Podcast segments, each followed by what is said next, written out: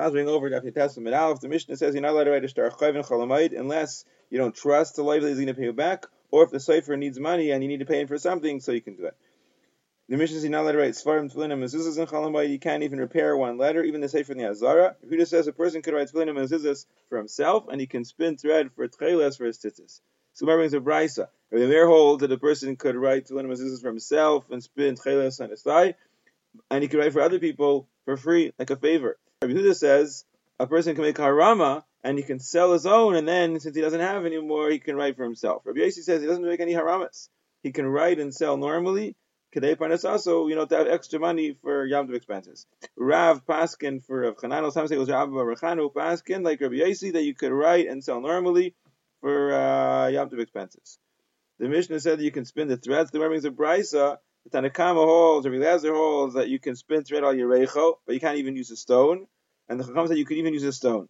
But everyone agrees you can't use a pelach, which is the proper tool. Rabbi says in the name of Rabbi Lazar you can use a stone, but not a pelach. And the Chacham says you can use a stone and a pelach. And Yehuda says in the name of Shmuel, and Rabbi says, and then Rabbi Yechon, the halacha is you can use a stone and even a pelach.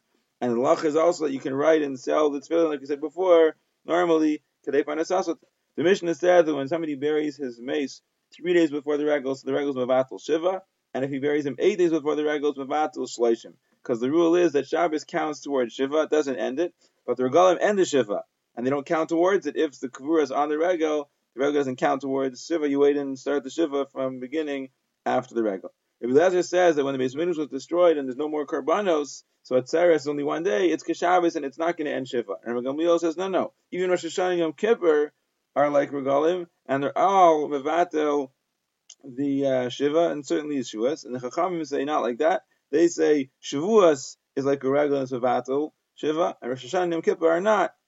Says the Gemara. Rav says that the Gezeres are Shleishim are Batul. Also, Rav Huna says that. But the Shleishim themselves are not Batul. Rav Sheshes says no. The days of Shleishim are also Batul. What's the Nafkamina? Do you say? The Gezeres are Batul or the days are Batul? The Nafkamina is if a person is not Megalech before the Regal, according to Rav and he's not allowed to be Megalech afterwards. According to Sheshes, the days of Shleishim are Batul, he's even allowed to be Megalech afterwards.